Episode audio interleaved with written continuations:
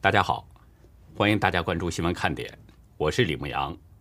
今天是美东时间十月二十七号星期三，亚洲时间是十月二十八号星期四。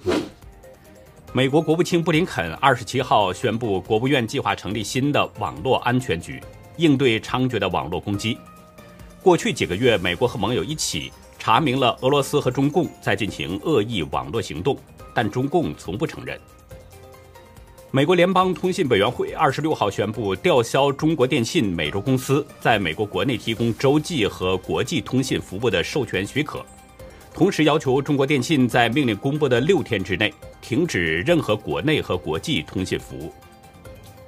南华早报二十七号独家报道，欧洲议会多名议员将在下周前访问台湾，领队是法国的议员莱克斯曼。今年的三月，莱克斯曼因为批评中共人权问题。曾遭到中共制裁。英国高等法院二十七号开庭审理华盛顿引渡维基解密创始人朱利安·阿桑奇的上诉案，不少阿桑奇的支持者在法院外对他进行声援。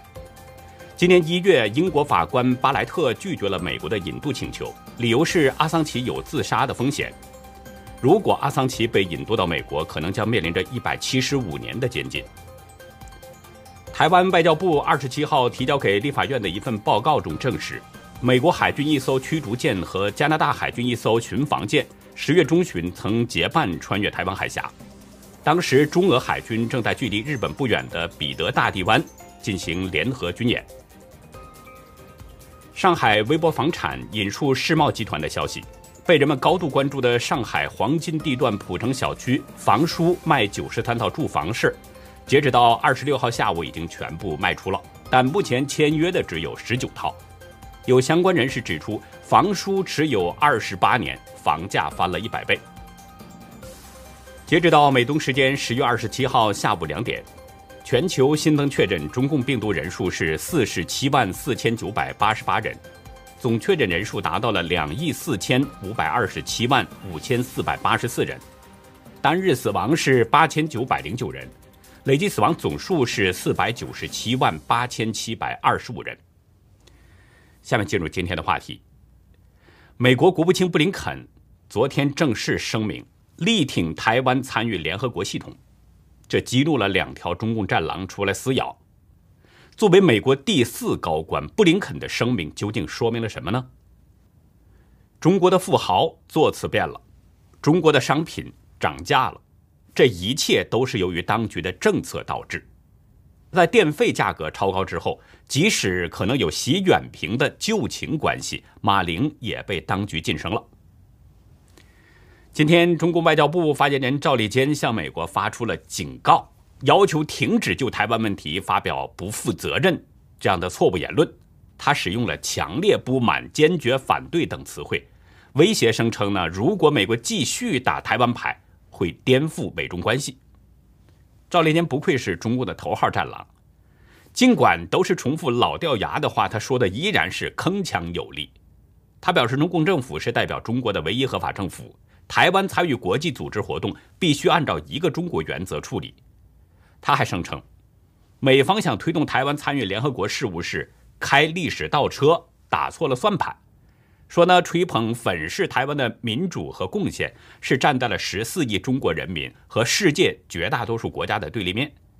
最后，赵立坚还威胁说，如果美方继续在打台湾牌的道路上一条道走到黑，必然会给美中关系造成颠覆性的巨大风险，损害台海和平稳定。中共国台办发言人马晓光也出面表示，反对台湾参与联合国事务。声称只有主权国家才能加入联合国。从两名中共发言人的说法看，似乎都是挺强硬，但实际上没什么新意，只是把已经吐出口的香口胶再放进嘴里面嚼一嚼。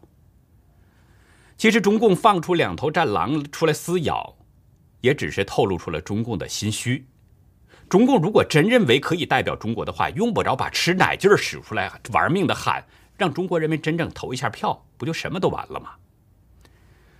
至于赵立坚威胁说美中关系可能被颠覆，这个就更可笑了。你以为美国人都是傻子呀？美国高官说什么做什么之前，他不会考虑产生的影响吗？他不知道中共会怎么反应吗？还是我之前说的那句话：高声狒狒的狗不咬人。只是用这种狂叫呢，是试图把对方给吓怕，同时给自己壮胆儿。可是这对美国来说，对世界来说已经不起作用了。美国对台湾的支持明显升级了。昨天，美国国务卿布林肯表示，美国支持台湾参与联合国系统。他说，这不是一个政治问题，而是一个务实的问题。联合国所有会员国都应该支持美方的立场。布林肯在国务院网站发表的正式声明中表示，台湾已经成为一个民主成功故事，实行透明、对尊重人权及法治的模式，与联合国的价值观是一致的。他说，台湾是全球高科技经济的关键，并且是一个旅行文化和教育的枢纽。美国与很多联合国成员都把台湾看作是一个宝贵伙伴和可信赖朋友。布林肯表示，国际社会所面临的前所未有的复杂议题，需要所有利益相关者协助解决，这包括生活在台湾的两千四百万人民。他指出，台湾有意义的参与联合国系统不是一个政治议题，而是一个务实议题。声明中还强调，排除台湾破坏了联合国及其相关组织的重要工作，所有这些工作都能从台湾的贡献中获益良多。美国鼓励所有联合国成员国加入美国的行列，支持台湾在所有联合国系统以及国际社会的大力和有意义的参与。布林肯表示，支持台湾有意义参与联合国系统，符合美国的《台湾关系法》，也符合三个联合公报以及六项保证之下的一个中国政策。布林肯在声明当中说的非常明确，支持台湾有意义的参与联合国系统，不是联合国的某一个专门机构。国务卿特别使用了“有意义”这三个字。什么叫有意义呢？在我看来，有意义就是指台湾参与联合国系统是独立的，不会受中共的影响。怎么才能不会受到中共的影响呢？只有双方平起平坐，是平等的关系。如果双方地位不平等，一个站着一个跪着，那不可能不受影响。如果在联合国系统当中，台湾和中共是平等关系，那又意味着什么呢？我不想明说。大家应该能想到，查阅以往的历史，台湾退出联合国的五十年当中，美国政府从来没有发表过类似这样的正式声明。需要特别强调指出，布林肯是美国第四位高官，他不可能像普通人那样可以信口开河，想说什么就说什么。他的每一句话、每一个说法都有很大的影响，甚至可能弄不好会引发外交争议，影响到国际关系。别说他这个级别，就是其他的美国的高官说什么也是非常谨慎小心的，尤其是在公开的场合。可是大家看现在，布林肯不仅发表了声明，而且还发表在国务院的网站，这就已经表明了这是美国政府的态度。另外，布林肯作为白宫内阁高官，他的这个表态啊，其实是也是代表着白宫的态度。这也印证了我在二十二号的分析，就是美国的对台政策升级了，不再那么含蓄模糊了，已经变得实在了。在二十一号 CNN 的节目中，有现场观众呢问拜登：“台湾如果遭到中共的攻击，美国会不会防卫台湾？”拜登回答非常简单直接，连说了两个 “yes”。库珀就是主持人，接着问。你是说，如果中共进攻，美国会来保护台湾吗？拜登说：“是的，我们对此有承诺。”另外，在八月十九号，拜登对 ABC 也说过同样的话。他说：“如果真有人入侵或对我们的北约盟友采取行动，我们会做出回应。日本是这样，韩国是这样，台湾也是这样。”我不认为美国顶级高官会频频出现口误。口误的说法站不住脚。我坚持认为，美国的对台政策已经发生了转变了，变得越来越清晰了，越来越实在了。中共体制内学者、人民大学教授石英红在拜登二十一号表态之后，他就对《南华早报》表示：“美国正在转向与台湾加强安全合作。那现在他又出来说话了，鼓励台湾参与联合国系统，就是对台湾的支持升级。石英红认为，美国支持台湾是一点一点的，一个中国政策的意义正在缩小，它正在变成一个空壳。毫无疑问，布林肯的这份声明分量很重，所以呢，台湾当局是迅速对布林肯的声明做出了积极回应。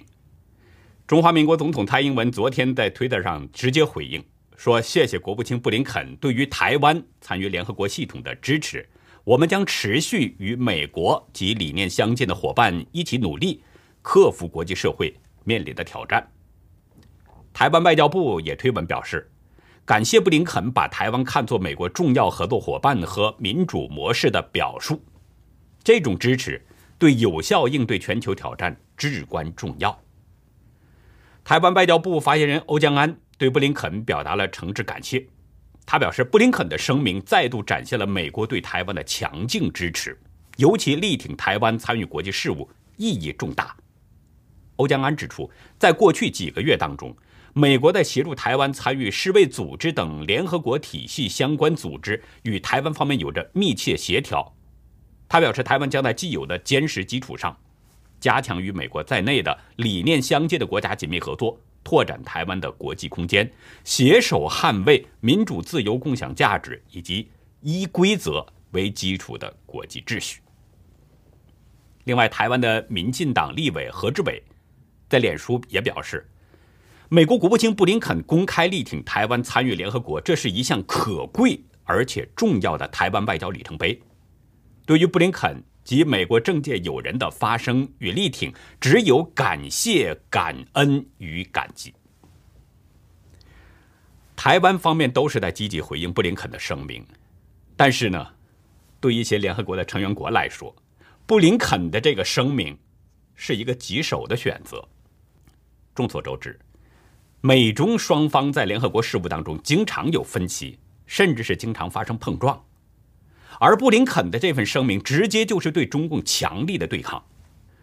所以这种情况下，估计联合国的每一个成员国都得进行权衡，究竟该站在美国与中共的哪一边呢？因为在美中直接对立的这个情况下，不存在着所谓的中立，在正义和邪恶之间，所谓的中立就是在纵容并且支持邪恶，就等于是在表态了。那也就是说呢？联合国的每个成员国都得二选一当中选择，要么继续被中共金钱利益收买，跟邪恶为伍，与美国等代表自由公益的西方国家对立；要么呢，从善如流，站在美国为首的自由民主这一边，力挺台湾，同时打击中共。这对一些穷小国家来说啊，这可能是一个比较艰难的选择，但是又不得不面对这么一个事情。所以呢，过不了多久，估计联合国的会员国成员当中，可能就会出现两极分化的情况。一面是呢以中共为代表的共产邪恶阵营，另一面是以美国为代表的自由民主阵营。胡润研究院今天发表了二零二一胡润百富榜，这次的中国百富榜排名啊发生了巨大变化。榜单上显示呢，农夫山泉董事长钟闪闪。坐拥是三千九百亿元人民币的资产，第一次成为中国首富。六十七岁的钟闪闪去年是排名第三，此后的一年当中，他是快速增长了近二百五十亿。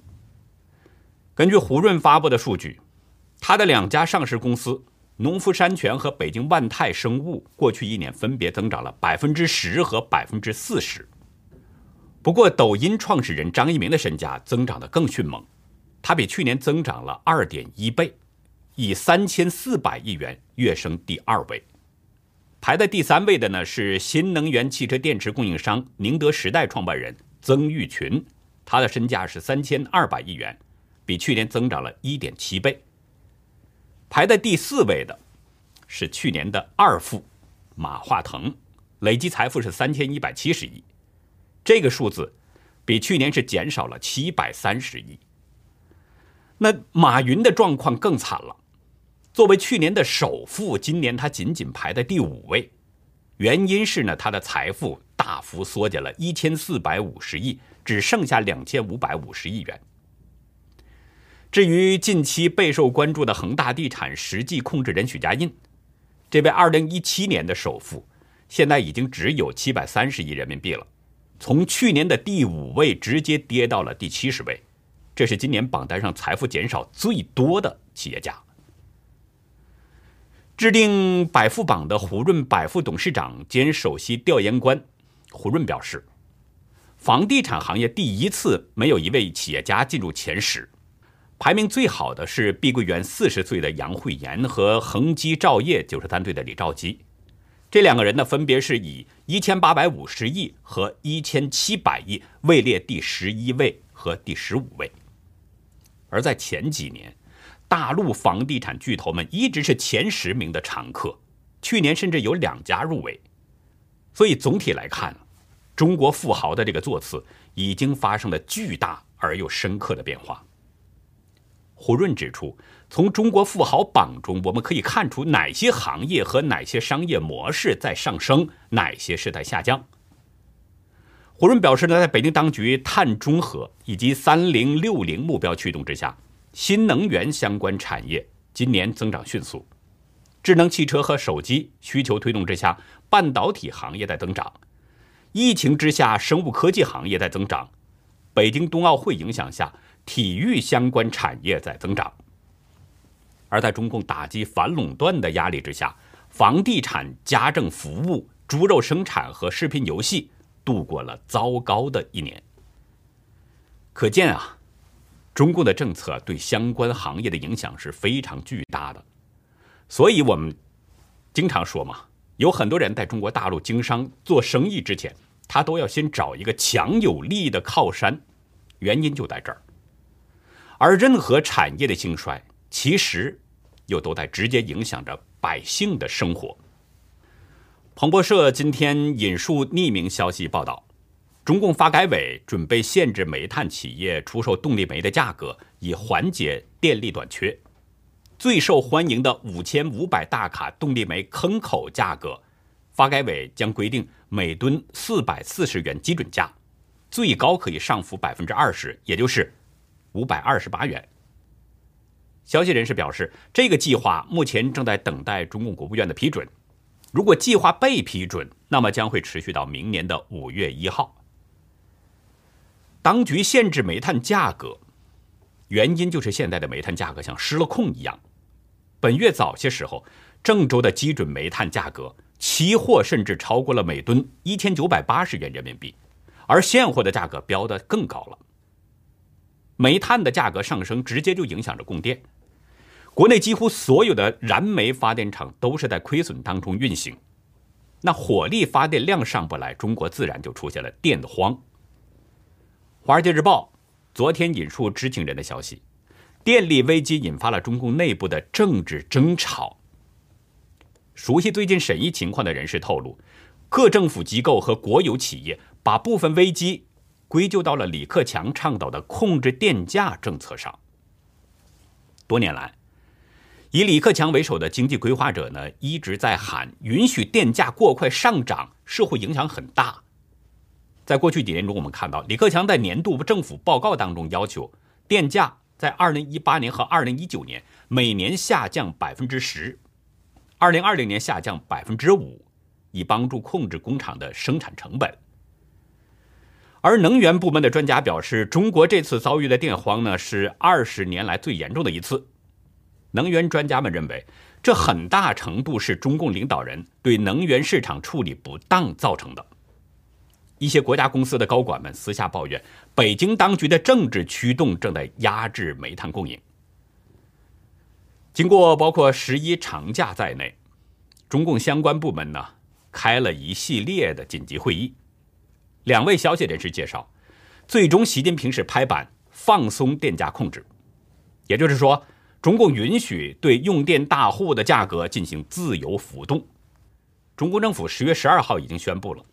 燃煤电价上下浮动范围由分别不超过百分之十、百分之十五，现在调整为原则上均不超过百分之二十，高耗能行业由市场交易形成价格，不受上浮百分之二十的限制。中共最高领导人拍板了，不少大陆的省份那就立即应声而动，对电价进行了调整。截止到二十三号，至少有十七个省份向上浮动了电价，其中广西、云南、贵州和宁夏的浮动幅度是百分之五十，内蒙古更了不得了，保底电价比原有电价上浮了百分之八十。证券时报引述一位建材业内的人士说呢。电价上涨之后啊，长期肯定会增加成本。华东一家大型化工企业人士指出，用电是刚需，在本企业当中，用电成本占了生产总成本的百分之十左右。咨询公司 AZ 中国总经理保罗·阿德金斯表示，在缺电和高电价的这个综合影响之下呢，那么下游行业已经受到了伤害，这将是情况。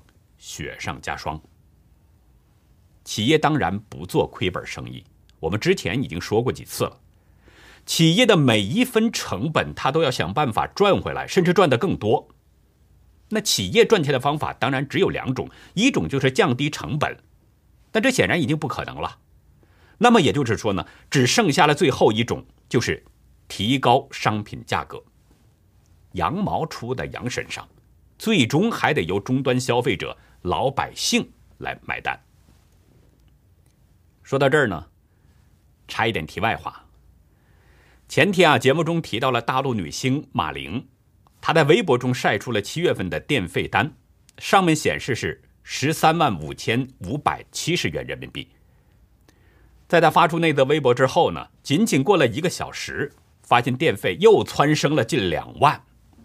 可是她当时家里边只开了电视。电灯和一台 WiFi。马玲在微博中惊呼：“国家电网太可怕了，只是照明要十余万元，怎么会发生这种奇异的事情？一个月十三万元的电费，这是什么意思？这是要诈骗吗？敲诈勒索啊？”马玲的大胆直言呐，在当今杀富济官和整肃演艺界的这个大背景之下，格外引人注意。所以呢，有网友。向我们爆料了，一位网友看过我们的节目之后呢，昨天向我们爆料了。我这里先说明一下，这位网友早前也是体制内的人士。网友呢写道：“节目里提到的马玲可不是一般的演员，很早就创立了自己的服装品牌。听说她曾经是席远平的前女友，席远平那时在香港可能已经开始经商，他人很低调，知道的人很少。”习远平就是习近平的弟弟。这个爆料啊，我没有办法证实。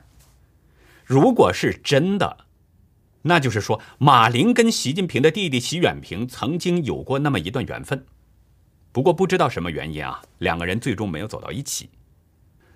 不知道马林在微博中直言质问国家电网，是不是跟他与习远平的那段旧情有关？如果是。他可能错估了形势了。就在他发出微博的第二天，马玲突然把所有内容都删掉了。前天呢，在回复网友当中，他留言说：“太可怕了，没有安全感，连续三天彻夜无眠，没有任何安全感。”他们说，删了才能解决问题。从马玲的这个留言来看，很可能是相关部门对他进行了施压，所以在压力之下。即便是真有习远平的这点关系，现在也不好使了。在三十六计当中，第一计呢叫做瞒天过海，说的是唐太宗李世民亲率大军征伐辽东，遇到大海所阻，于是呢大将薛仁贵把太宗骗到船只改装的营帐当中饮酒，实际上是让太宗在不知不觉当中一起渡海。旅居德国的著名水利专家王维洛，他出了一本书，名字叫《三峡工程三十六计》。在今天的红潮看点呢，我们就来聊一聊三峡工程是如何瞒天过海上马的。欢迎大家到会员区了解更多。我们的会员网站网址是 http: 冒号双斜线牧羊兽点 com。还有一个是 http: 冒号双斜线 youlucky 点 biz。那好，以上就是今天节目的内容了。如果您喜欢新闻看点呢，请别忘记点赞订阅，并且呢，希望您在视频下方留言跟我们进行互动。我们更希望您能够帮我们把这个频道给多多的转发出去，让更多有缘人看到我们，听到我们的声音。感谢您的帮助，也感谢您的收看，再会。